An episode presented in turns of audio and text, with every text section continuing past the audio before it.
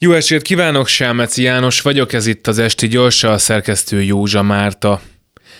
Lázár János neki ronta jogosítványszerzés feltételeinek, jöhetnek az állami vagy a nemzeti autós iskolák, vagy a külföldi gyártmányú autóval oktatók kiszorítása is.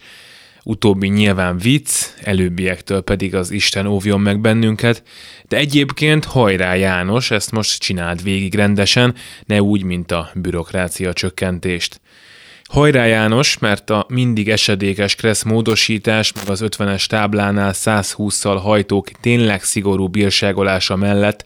csak meg kéne végre piszkálni azt a kérdést is, hogy a magyar sofőrök egy részének miért egy kenőpénzből élő kvázi maffián múlik a jogosítványa. Hogy mekkora részének azt kéne először kideríteni, de hát erre van a Nézőpont Intézet. Az én nem reprezentatív kutatásom alapján vannak ebből a szempontból tisztességes városok és autós iskolák, ahol hírből sem hallani borítékkal szerzett jogsikra, Máshol viszont, és Budapest különösen fertőzöttnek tűnik, a mindenki lefizetéssel ment át típusú legendáknak bőven van igazság alapjuk. Van, aki simán átmegy, van, aki sehogy sem, csak a fizet, és biztosan nem állítható, hogy minden oktató és vizsgabiztos korrupt lenne, de mondjuk az elég sok jelzőt én megmerném kockáztatni, személyes beszámolók jöhetnek kommentben.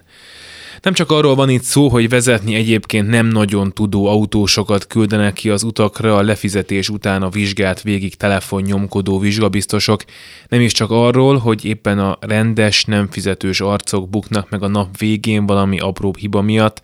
mert buktatni azért muszáj, hiszen az bevétel, hogy aztán a következő vagy az azutáni alkalommal őket is belehajszolják a kenőpénzbe, főleg most, amikor a idézővel következik szankciós, meg az idézővel következik Orbáni infláció időszakában, már nem biztos, hogy belefér még egy költséges bukás.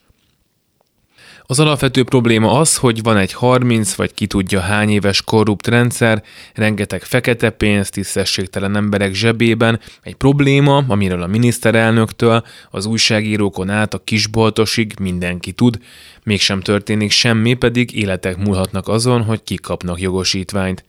Szóval hajrá János, legyen egy picit tisztességesebb hely az ország, legyen a korrupt, vizsgabiztos mostantól a soros embere, legyen a jogsis lefizetés, az új hálapénz, söpörjék ki ezt is. Ha pedig nem jön össze, még mindig kaphatnak nemzeti autós iskolát a fideszes vállalkozók.